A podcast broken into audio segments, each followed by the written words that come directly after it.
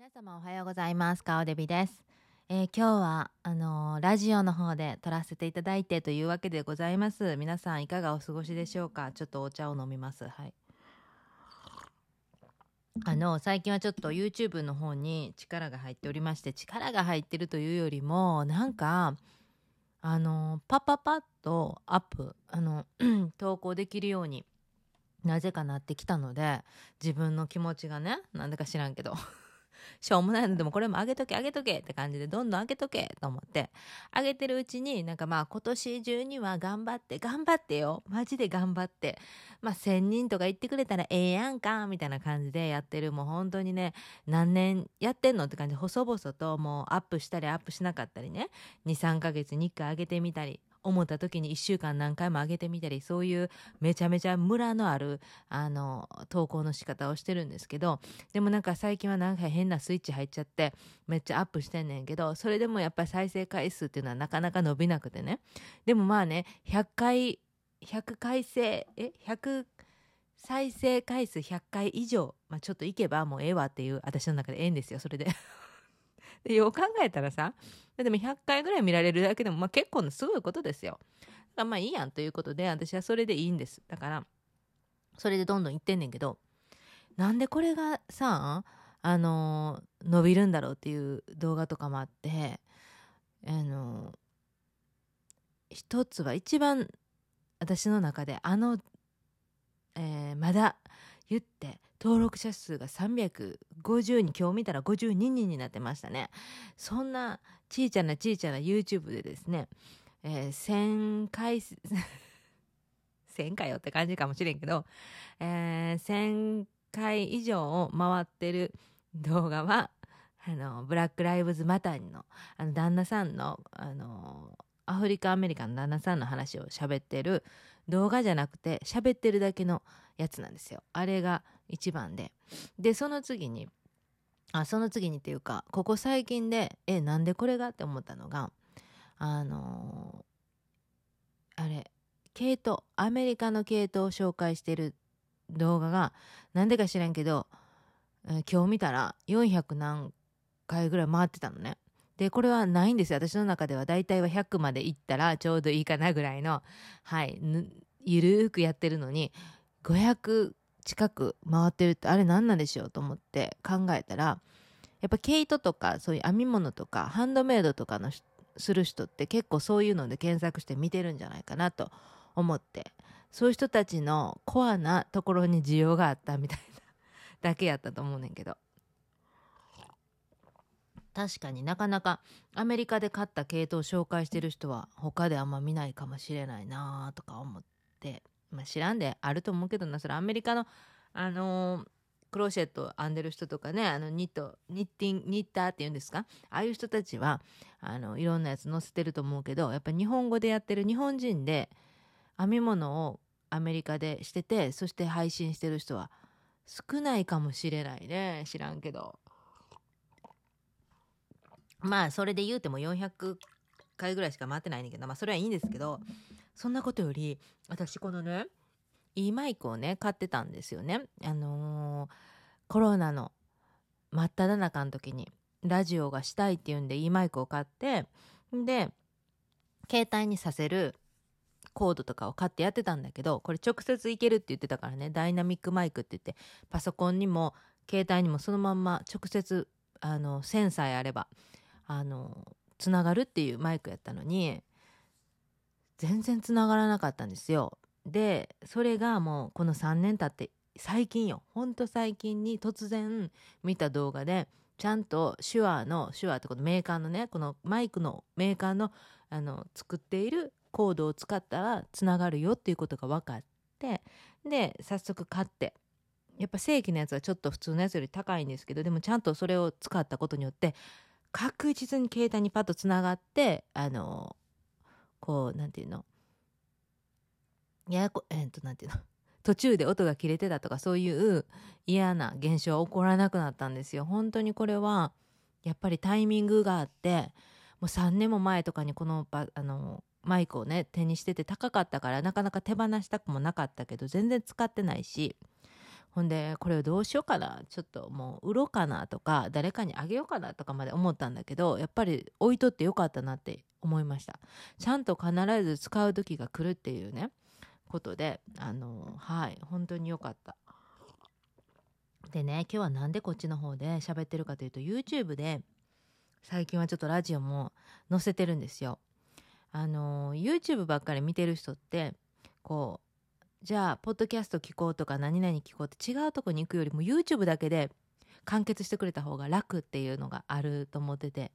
私がそうなので。だからラジオみたいな聞く時も YouTube の中で聞いてるっていう感じで聞き流せる動画を見たりしてるから。だからちょっとあ自分の YouTube でもやってみようと思ってやってたんだけど YouTube はやっぱり顔も出ててでどこの誰かはっきり分かって喋ってる内容やからこれちょっと失言じゃね？と思うとことか切ったりしまくるから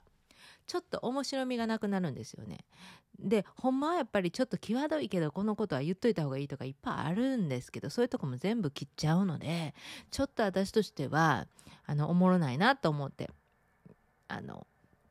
なんか制限がすごいあるなと思ってで自由にやっぱ喋れるのはここかなというところでここのラジオはやっぱりすごくクローズドみたいな感じがあって、まあ、一応オープンに全員誰でもね聞けるんですけどなんかいつも再生再再生回数とは言わないのかな？なんていうの？このね、えー、何人ぐらい聞いてました、まあ、再生でいいのかな？あれは何何個ですよ？みたいなのがそんなに回ってないのでこれはもう完全にあのこそこそこそっとしたところで本当に毎回聞いてくれてる人は聞いてくれてるっていうもうそう鍵鍵アカウントみたいな イメージでやってるのでやっぱここやったらいろいろベラベラ喋れるわと思って今日はここで喋りたいなと思ってるんですよね。であのここ最近のテーマとしては私の中でのねテーマとしてはあの人に言われたこととか何かあのこうしてくれない？とか頼み事とかあったりとかした時にその頼んできた人がどうとかあのいうことを全部抜きにしてあとその頼み事が簡単な内容だったり難しい内容だったり自分がまあできるかなっていう内容だったりいろいろあると思うんですけどどの内容に対しても関係なく自分の心がもやっとかざわっとすることは全てやっぱ断っていこうっていうテーマがやっぱりすごく出てきててでも言っても断りにくいことっていろいろあってやっぱりあのー、子供が出てくる話お子様に関わる内容だったりとかなんかちょっとこう弱い立場の人から頼まれたりとかするとやっぱどうしてもねあの感情はやっぱ揺らぐと思うんですよ。やっぱ自分がなんかしたらなあかんかなとかね。あのっていう気持ちになるかもしれないんだけどそこは一旦置いといて自分の気持ちは一体どう思ってるのかっていうところをやっぱりすごく大事にせなあかんなっていうのを最近すごくひしひしと感じていてて。であのそういう話を他の人とも喋ってたんですけど昨日ね突然ねあのお手紙が来てその話してた人とお手紙が来てでその彼女もすごくこうなかなか断れない人なんだけどまたそういうお話が来て自分は心はざわざわしてたからでもやっぱり手伝ってあげた方がいいのかななんて思ってたんだけどでもやっぱり自分の気持ちはどうなんかってシンプルに考えた時にやっぱりちょっと待ってねココちゃんが呼んでる。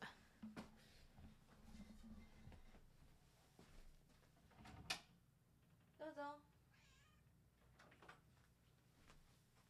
ココちゃんが呼んでましたそれであの自分の気持ちはどうなんだっていうあところを問いかけた時に自分はやっぱざわざわするって思ったからあの断ったのよみたいな手紙がね来ててで断ったら別にその相手はあの OK って感じでただイエスかノーかだけの世界なだけでそこまでその感情を乗せてしなくてもいいんだっていうねところでそういう話が来ててでまさに私もなんかちょうどその日にその手紙読んだ後にでこれ不思議なのがねその方の手紙ってすごくいつも内容が濃いのでもう本当にね34枚ぐらいびっしり書いてくれててで彼女のなんか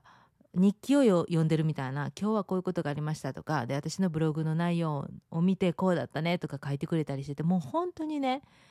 あのお便りなんですよ完全に。だから内容がすごく濃いのでゆっくりとホッとした時に読んだ方がいいよなとか思いながらでも仕事行く前にちょっとバタバタしてるけど今読んどこうと思って読んだんですよ。でそれがすごく良かったんですね。でそのメッセージが私にとって必要だった。でその後に頼まれ事があったんだけどちょっとその頼まれ事の内容が私としてはすごくざわざわしたことがあったんですね。でできんことはないしこの頼んでくれた方の言うことやったらしたいなとは思うんだけどでもすっごくざわざわするなこれってちょっと違うんじゃないかなってすごく思ってもう何時間34時間ぐらい悩んだんですよ頼まれ事をね。でそしてその人の手紙のことも思い出してそれは自分の気持ちがやっぱざわざわするんだったらこれはやめとこうと思ってお断りしたんですよね。でそういう内容があったのでやっぱりその頼んできてた人とかその内容とか頼まれてきた内容とかいろんな状況あると思うんだけどそういうことは抜きにして自分の本当に心がどうざわざわしてんのかいやすっきりしてんのかただちょっと臆病になって断ろうかなって思ってんのかっていうそういうあの部分を大事にしなあかんなと思ってね。ちょっと自分にはハードル高いけどこれは勇気を出してやるべきじゃないかなって悩むのとは悩むそういう悩むことはちょっとやった方がいいと思うねんけどいやなんか初めから嫌な予感とかしかないざわざわ感っていうのは絶対やめた方がいいですよね。あのそれが自分がやらなあかんことやったらまあそれはしゃあないと思うねんけど頼まれたことっていうのは間接的なことだからはっきり言って自分には関係ないことなんですよねもともとはね。だからその関係ないことをやることによって何か事件が起こった時に自分が責任取れるのかとかそれで無責任なことはできないなとかなんかそういういろんなことがあるとやっぱりちょっとややこしいからやっぱりややこしいことでざわざわするんだとやっぱ関わらない方がいいなというふうにねあのやっぱ責任があるっていうことはやっぱ逆に断ることも責任があるんじゃないかなと思ったんですよね。無責任なことで「はいはいはい」ってあの安請け合いしてたら、ね、痛い目あった時自分でじゃあそのケツ拭けんのかって拭かれへんやんかっていうことをねやっぱりちょっと考えなあかんよねってねあの思いました。なんかそういうもし同じようにねいろいろ頼まれやすい人とかはちょっとこうあの自分の心にも聞いてみてください。はい。で断り方はもうシンプルでいいなと思ったんですよいちいちこうさ長々とさ「いやなんかいつもお世話になってるしこんなことをね言ったら本当に申し訳ないんだけど誰誰誰誰って言うんじゃなくてもうほんとシンプルに「いやちょっとそれ私にはねあの重荷重荷っていうかちょっとね荷が重いんでごめんなさいちょっとできません」とかぐらいのあのシンプルな内容の断り方がいいんじゃないかなと私は思いましたね。それ前前まではもっとくどく断る感じの人間やったんだけど。でもある時にねあのこのラジオも聞いてくれてるかもしれないけどねあの一人の彼女が言ってくれたんで私よく頼まれ事が最近多かったのね一時期ねこのちょっと前ぐらいに。ででもねその頼まれてくる人がねこう本当に助けたい相手じゃなかったんですよ。自分勝手に自分の好きなように生きてきてそして今困ったりしてるからちょっと助けてみたいなすごく都合がいいなって思ったんですよね。でもっと困ってる人っているじゃないですか。本当に金銭的に大変で。でもうあの何て言うのそういう状況に持ってきたくなくて今困難な中にいる人とかっていっぱいいると思うんでそういう人やったらいいけど自分の好きなようにやってきてで本当に全部周りのことを巻き込んで自分の好きなように生きてるのに助けてちょうだいっていうのってそれって何なんやろってすごいね思って。なんかそういうモヤモヤで。でもやっぱりあのそういうとこに子供が出てきたりとかするとやっぱそういう子供たちには何のねあの罪もないしやっぱ子供たちは助けなんかねお世話したいなとか助けたいなとかいろいろ思うじゃないですか。なんかそういう人の何て言うのかな弱いところにこう入ってくる感じの頼まれ事ってすっごい難しいなとか思ってたのね。でそういう時にちょっと鍵垢で鍵垢好きなんやけど 鍵垢でつぶやいたりしてた時に一人の人がすごくいいメッセージくれてあそういうね頼むことが全然あの気にせずできる人っていうのは誰にでも頼める人だから断っても全然いいんだよって。断ったってその人気にしてないから次にまたできる人探したりするから。あの全然ね断られることも気にもしてないわって言われてなるほどなと思ったんですよ。自分が頼みにくい性格やから私自身がね。人に頼み事がすっごく苦手なんだけど。あの、まあ、なるべく人に迷惑かけないと、まあ、かけてるよ。結局かけてんねんけどかけないように生きたいって思ってる人やから。だから逆に息苦しさもあるんだけどやっぱもっとあの人に簡単に頼めれたらなとかね。でもやっぱ簡単に頼めれる人って人のリスペクトが少ないっていうか うん。ねあるじゃないですか。なんかそういうでも片やさすっごくリスペクトされてる人もいるやん。この人には頼まんやろってはっきり言ってその人の方が私より数倍も時間あるぞと思う人でもなんかすごくアーティストチックだったりとか独特の雰囲気があったりとかするといやこの人にはこんな簡単なお頼み事はできないなって一目置いてる人って結構いるんですよね。なんかそういう人間に実はなりたいんだけど 慣れてないまあでもそれが逆にその人との壁をあんまり作らずにあのこう香織さんと来てくれる？と思ったらまあそうなんかもしれんけどまあ栄養に使われてるっちゃ使われてるっていう いう感じで。で特に私仕事早いと思うんで他の人よりね。そう頼まれたらパッとやるとかね。だからそういうところもちょっと頼まれてもすぐできるからまたどんどん頼まれるからちょっと遅めにしてみたりとかね。はい。あえてちょっとそういうことをしたりとかしてたんだけどあそっか頼まれてもあ無理ですって断ってもいいんだって。思ったのよね。でもね難しいのはねそんな何ていうの私のこう毎日の流れを知ってる人がこう何て言うかなもう1週間のそのルーティンを知ってる人からしたら「えここでできるやんあんたこれできるやん」って思うから何ていうの断りづらいみたいなだからはっきりでじゃあどうどうやって断りたいのったら「だるいから嫌です」とか「あなたを助けたくないから嫌です」が本音やねんけどそんなことをはっきりとは言えないじゃん。でもシンプルに断る人はそれが一番の答えなんですよ。それが一番はっきり断ってあじゃあもう二度と頼みませんみたいななるじゃないですか。これってめっちゃ難しくないですか？そんなんばっかりできたらね生きやすいかもしれんけどそんなんばっかしてたらもう人がもう誰も寄りつかなくなっていくからね。そんな孤独は私は嫌やしね。まあできる範囲で自分が助けてあげればいいんだろうなとか思いながらこういうここ何ヶ月かはそうやってあのいろいろ葛藤しながらねやってたんですけどまあねうんそういうこともありますね。皆さんはどうですかって感じなんだけど、まあこういうこともね、YouTube でペラペラペラペラ喋りたいけど、これ喋ったら、まあ、YouTube だったら、ちょっともうかなりのなんか違う層の人も見てたりするから、ややこしいでしょ。顔もね、見バレ的なこともしてるしね。なんなら住んでる場所もわかるでしょ、これ私。あの、近所の人からしたらめっちゃわかる情報をいろいろ出してますから、だからちょっとそれはしんどいなということで、あの、ここでこっそりと喋ってるっていう感じなんだけど、結局こっそり喋ってても、あの、聞かれてるとこに聞かれてるけど、まあそれはそれでいいよね。それはそうと、あなんかもう雨がすごく多くてね、カリフォルニアね。ここ最近またね。だから昨日もずっと雨やったんですけど雨はきついね。体もなんかだるくなってくるしあと生理前っていうか生理にもうほぼなってるんだけどこの時って本当に波動が落ちますよね。女性って大変やなと思って月に2回ね排卵日の時も含めてもう2回ぐらい波動がガタッと落ちる感じがしてね。これをガッと持ち上げたいけどやっぱ体のやっぱりあのリズムがあるからやっぱしゃあないよね。やっぱりちょっと疲れも出てるしやっぱりこの出血していくわけだからこれはもう大変な作業ですよ。だからやっぱりあの体も疲れるし心も疲れて当たり前という感じはするよね。うん。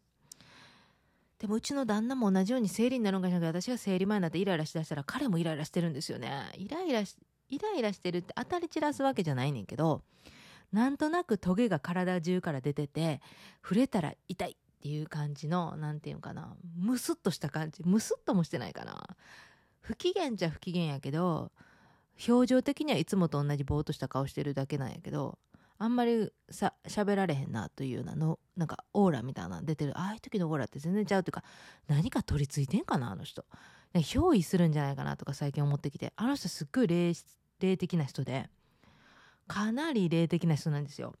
自分では気づいてないみたいけど大概ああいう気づいてない人ってほんま自分では何も気づいてない。自分のこと全然知らん人おるよね。そのタイプなんですけどこっちから見てたらあれ多分憑依されてるんやと思う。なんかちょいちょい憑依されるんやと思うねんな。で彼の中の今ちょっとこれ私もこう入ってきてるわ。私もこのメッセージがガッと入ってきてるから言うんだけど彼の中に何人かのその、えー、守護霊さんなりなんかガイダンスみたいな人ら知らんけどああいう人らがいてるのはあるんだけどもそれがね多分ね2人ぐらいが主要メンバーでその1個がめちゃめちゃダークサイドなんですよ。でそのダークサイドが入ると本当になんかこの人大丈夫？と思うね。でもそのダークサイドがちょっと期間があるとまた出ていってそしてまた元の彼のようなあのいつも守ってくれてる何かみたいなものに変わっていくんだけどこのダークサイドみたいなものがちょいちょい入ってくる。でその時に私はもうちょっと知らん顔する。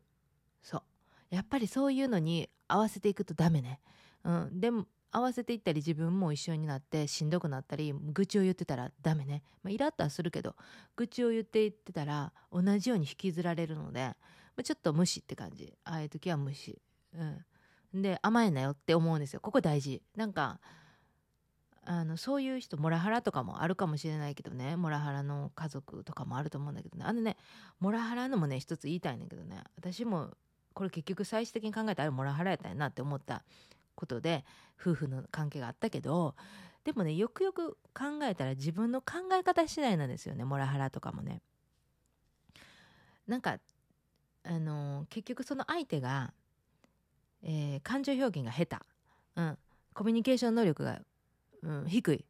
えー、愛されて育てないとかねそういう環境とかいろいろあると思うんですよ。でそれで相手に対してなんか威圧感を出してしまうとかね。うまいこと自分の気持ちを表現できない。ね。そういうような人がやっぱモラハラとかになっていって、えー、一番大事な人を傷つけていく。で大事な人に「お前はどうしてこれができないんだ」とかいじめみたいな感じでやっていく。でそうするとそのやられてる方はどんどん萎縮していって自分はダメな人間なんだと思って勘違いしていく。それとかその人が帰ってくるまでに全てをきれいにしておいて文句を言われないようにしとこうとかあこんなことなんか例えば水とかこぼしてあやばいこれ水こぼしてあの人にまた何か言われる何か言われる何か言われると妄想しちゃう被害妄想が強くなっていくんですよね。でもそれ全部回り回って一周したら全然大したことない人間なんですよ相手なんてね。だからこんな人にあの何をそんな怯えてんねんっていう話やねんけどその渦中の中にいるとどうしても自分が怯えてしまうんですよね。そういう洗脳やからある意味。でもよう考えたらこんなね大したことない人間。いや大したことあったら絶対すごい出世してねあの すっごいお金稼いできてね。そえらそういう人はね幸せっていうか余裕があるから。そう幸せな人間っていうのは余裕があるから人にあの嫌なこと言わない。そんな嫌なこと言わないし自分なんていうの満たされてるからそういうとこまでいかないのよ。そんな相手にねそこまでねいろいろ言ったりするね。あのなんていうのかな。そういうステージにいないのよね幸せな人っていうのは。でもやっぱちょっとどっかで不幸だったりするとなんかすごく重箱のあの角をつつくっていうのな言うやつあれやな。炭をつつく？知らんけど。ああいうになっちゃうのよね。でよくよく考えたらね大したことない人間やしあの これに振る舞いされてる私ってアホやんみたいななってくんねん。そこまで来たら全然余裕やし。でそういう人もやっぱり家族として一緒にいたいからいるわけで、いてていいと思うのよ別に。あのどつかれてねボコボコにされてねあざだらけでねそれでもいなさいとは全然思わへんけどでもまあ確かにモラハラとかも心を傷つけていくからそれって一緒にいない方がいいっていない方がいいんだろうけど別にあの自分の考え方次第で相手何とでもできるからだからモラハラされてた側やったのに全然それを超えていくっていう感じ、うん、超えていくとね全然大したことない。だから相手がイライラしてるじゃん。なそしたらあの何甘えてんねんって心でその人に思ってあげてください、うん、甘えてんねんこれは完全にな。甘えて自分の機嫌は自分で取らなあかんから。で変えれるのは自分しかいない。あなたがその人を変えることは無理。だからいやもうあんたはねそうやってねイライラしてるんやね。へえっていう感じで。私は私で好きなことしとくわっていうちょっと一線を引くっていう感じはすごく大事やと思うね。うん、突然モラハラの話になってるけどね、うん、これは人間関係どの、うん、時でも言えると思うんですよね。うん、だからねあの甘えるなよっていうことで甘えていいのはあのそやなえっ、と北村匠海くんまでやな。うん、北村匠海くんやったらなんぼでも甘えてほしい。うん、私がもう頑張って働くし彼のためやったらな。うん、あれぐらいまでやわ。うん、もうそれ以上は無理無理無理、うん、何甘えてんねんって自分でねあの期限ぐらい取れよっていう話になってくるからね。やっぱり30代以上越してくると自分の機嫌は自分で取らないと。ね、でこれは YouTube でも言ったんだけど未成年の方あティーンエイジャーの方またね20代の時とかって結構なんか気持ちが意味わからんと鬱っぽくなったりとかまだ体が完全に出来上がってないと思うんですよ。で北村匠海君をあのえー、っとアベレージっていうかね 基本で考えましょう。で北村匠海君25歳ぐらいでしょ？であれぐらいまでいくともう体も心もね大体成熟したと思うんですよ。でもやっぱ20代前半とかってまだもうちょっとねなんかあのこうなんていうの生理もねあのまばらになったりとかねあのすっげえ今日は重たいわとかねいろいろあると思うし、まあ、男性もねあの心と体がなんか20代前半まではちょっとねまだね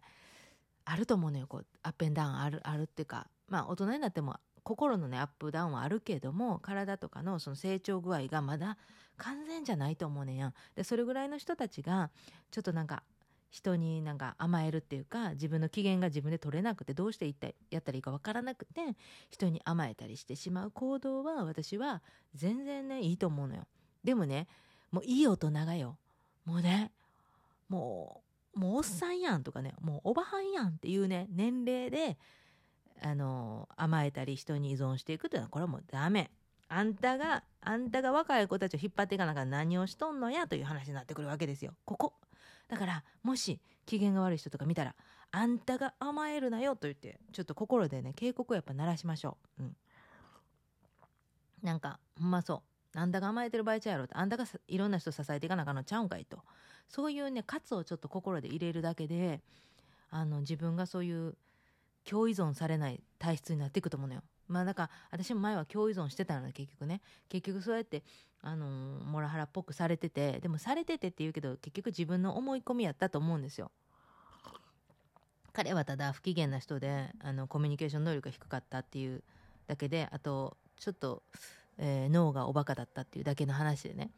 うん、だからそれでこう私はモラハラされてたと思い込んでたけど自分をどんどんどんどんこうしたら怒られるこうしたら怒られるって勝手にマインドコントロールしてたところがあったからでもなんかそれが超えたらなんで超えたかっていうとこれ結局お金やったんですけどあの今日すごいリアルな話してるけど私がこのモラハラチックなことからあの超えていったのはお金です。やっぱりねお金ってやっぱパワーがあるっていうか私はあの主婦だった時はやっぱりどっかで弱かったんですね。やっぱり自分の稼いだお金で、えー、家にもお金を入れてない。でもやってることっていうのはすっごいんですよ。主婦って本当に大変だからあの家事全部休みもないしね。家事ずっとしてで子供の世話してもうずっと休みなくやってるわけじゃないですか。だからこれは時給計算してすごいお金がもらえるはずだけど結局お金っていうもので見えないんですよ。だから舐められるんですよねどっかでね。なんか自分は楽してるじゃんみたいな思われて自分なんか旦那からしたら俺だけ働いて俺だけお金入れてなんかすごい不安やねんけどみたいな片方だけで働いてるのめっちゃ不安やねんけどみたいな。ね。そういうのがあるからね。で私があのバイトしだしたら毎月いくらかでもこの家に入れることになったそれは少しの額でもいいんです。毎月いくらかこの家に自分が入れてるっていうだけですごく私強くなったの。はい。だからそういうのもなしでねあのもともと強いっていう人間は本当羨ましい。うんだから堂々とねしてる人は本当に私は羨ましいんだけど私はそれができなかったからちょっとでもいいからそ何百ドルでもいいんですよお金を私は入れてる払ってると思ったらねめっちゃ強気に出てねそっからね相手に対して甘えんなよって思うようになったんですよ。うん、なんかそこがきっかけでだから人それぞれで何がきっかけで自分が強くなるか分からんけどなんかそういうのがあればねうん、相手にこう相手の、うん、波動が落ちてるところに一緒になってくっつく必要はないっていうか寄り添う必要ないというね。結構寄り添う人間やったんで弱ってる人とかも寄り添っていく人やったんですけど弱ってる人でもちょっと寄り添ってガッて上がる人やったらいいけど甘えるっていうのは本当に良くないね。ずっと甘えていく。そういうものに甘えて甘えて依存していく。そういう人を作るのは私は嫌なのでそこはすごく線を引いてるかなという。とこです。何の話って感じやったけど。でもなんかすごく良かったです。私が最近感じてた本音のところをね今日はお話できたから。すごく良かった。途中からなんか変にモラハラなモラハラカウンセラーみたいになってたけど。なってたけどそれはちょっとなんか予想外の展開だったけどでもこれもねきっと私が、あのー、何者かに突き動か 突き動かされて喋ってるんだと思う。結構喋り出す出す時に何者かに突き動かされてるところがある。すごくある。占いをしてたら占いをする係の人がいて私何人かのその係がいるみたいであのこういうラジオとかこう顔を出さないで喋ってる時っていうのは別の何かが、あの乗り移ってる可能性ある。であの動画をしてる時は動画用の人人みたいな来てくれる気がする。うん、ちょっとでも映りがよく見えるように頑張ってる人がいる。で、えー、占いの時は占いの時でまた全然違うのが入ってきてこの占いの何かにはもう本当にそれを使ってその人でやってますか私がやってるんじゃなくて、まあ、その人が喋ってるみたいな感じでわーって喋りますしなんかこうスイッチ入るって感じですね。うんそうでも最近またちょっとあの霊感的なことで言うとスイッチがまだ入ってきてるみたいで私すごく第三の目みたいなところ閉じたと閉じたんですけどあの、まあ、クリスチャンになってから特に閉じちゃったんですけど閉じようと思って閉じたしなんか自分の中でもうこれはもうそういうことはねあのやめようっていうかもうやめとこうっていうかもう見ないでおこうと思って閉じたんだけど最近またね開いてきたみたいで本当にふとしてあれ？今人通ったよね？みたいながめっちゃあるんですけどかなわんわ今これ通った通ったとかさ。でもはっきりと見えるわけじゃないんやけどすごくそれがあってあとやっぱ肌感で感じるここはやばいとかいうのはすっごくやっぱ感じるしそれは結構多いと思うんですよね。あのあここの場所やばいわって感じる人いっぱいおると思うねんね。それはまああのちょっと敏感な人だと誰でもあると思うんだけどこう影を完全に見えてるっていうのはちょっとねチャンネル合ってきてるねこれと思ってあったところで完全には見えてないからなんか全然意味もないしあれなんだけどまあ合わなくていいんですけどこれはね。あのちょっとねそういうねやつがね多分ねあのヤースーくんとかのねあの霊感がある人の話を聞きすぎてる最近。だから影響を受けてると思うわ。うん。だからちょっとそういう影響別に受けんでもいいよなと思いながら。でも最後に言わして、ヤースーくんねその吉本の沖縄の吉本の人で。でずっと沖縄に住んでておばあちゃんがユタさんでで彼の話聞いてて彼いつもねあのパワーストーンをつけてるんですよお数珠をね。でああなんかパワーストーンこの人もつけてんねんなと思って見てたんだけどやっぱそれ問い合わせがよくあるあったみたいでほんならそれお姉さんが作ってるんです彼のお姉ちゃんが。ね、でお姉ちゃんがあの石を組み合わせて作ってくれるらしくて4,000円とかそのとかななんかそんなもんで注文できてっていう本当になんかあの良心的な値段でやってはんねんけどだからオーダーできますよって言ってたけど絶対このヤスくんのお姉さん今めっちゃ忙しいやろなと思って。オーダーめっちゃ来てると思うわ。可愛らしいんですよね結構ね。でケンケン TV とかも見てるんですけどケンケン TV とかは最後にねパワーストーンはただの石って言うんですけどパワーストーンはただの石かもしれへんけど私石めっちゃ好きなんで石はやっぱ不思議ですよ。私は石は不思議と思ってます。石は本当に身代わりみたいな感じ。で突然パーンって割れることあるし突然姿を消すこともある。でうちのお母さんがこれ最後に言わして。あの最後が多いけど。うちのお母さんがねある時ねあのいや出張が多かったんですよ。その時ねずっと出張して全国に出張してた時期があってね。私がまだ子供の時とかやったと思うんですけど。で、えー、いつも肌身離さず持ってたあのパワーストーンみたいな数珠があったんですね。でそれはおばさんにあたる人が、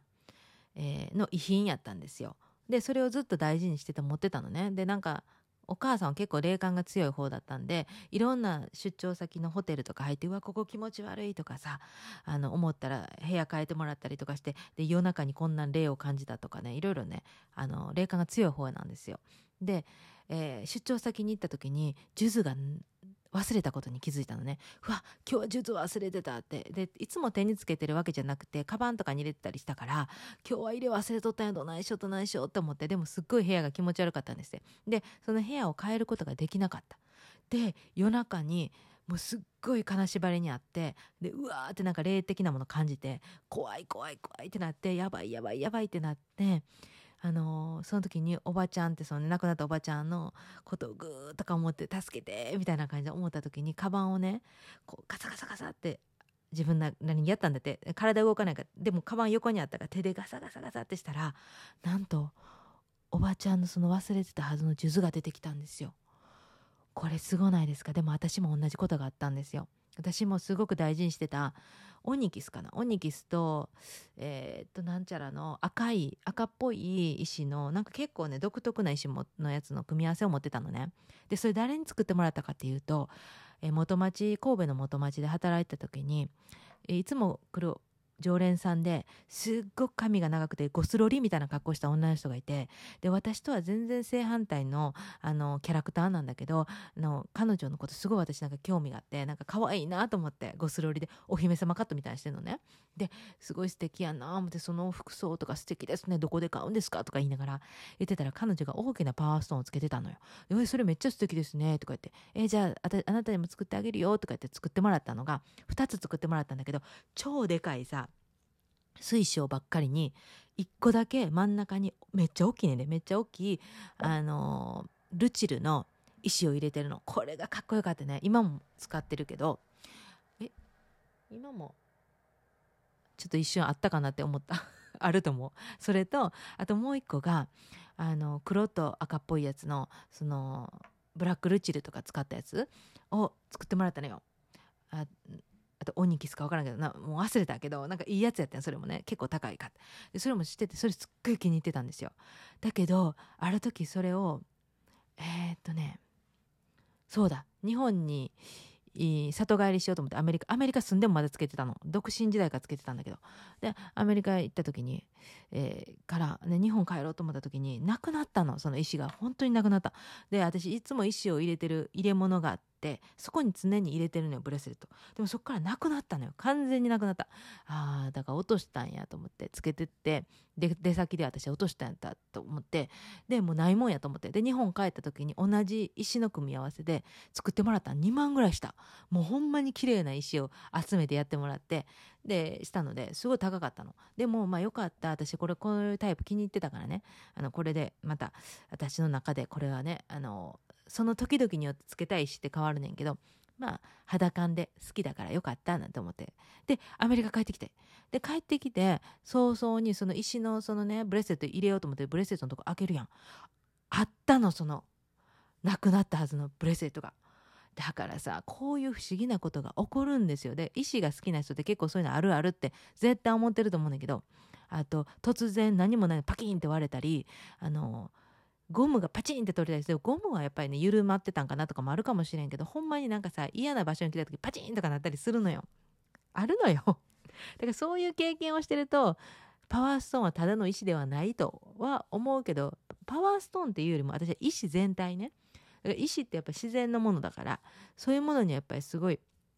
エネルギーがやっぱり入ってるっていうかお互いに共鳴し合うって感じ？自然を身につけるみたいな。だから土でもいいんですよ。土を体に土を手で触ってこうなんかあの自分の気持ちを整える気気持ちで気を整えるみたいなことでもいいと思うけど何でも自然なもの水でもそうですよ。水でも触ってたら私はすごくあのビンビンになって電波でビンビンになっていくんでなんかそういう自然のものを身につけるっていう意味で私石がすごい好きだから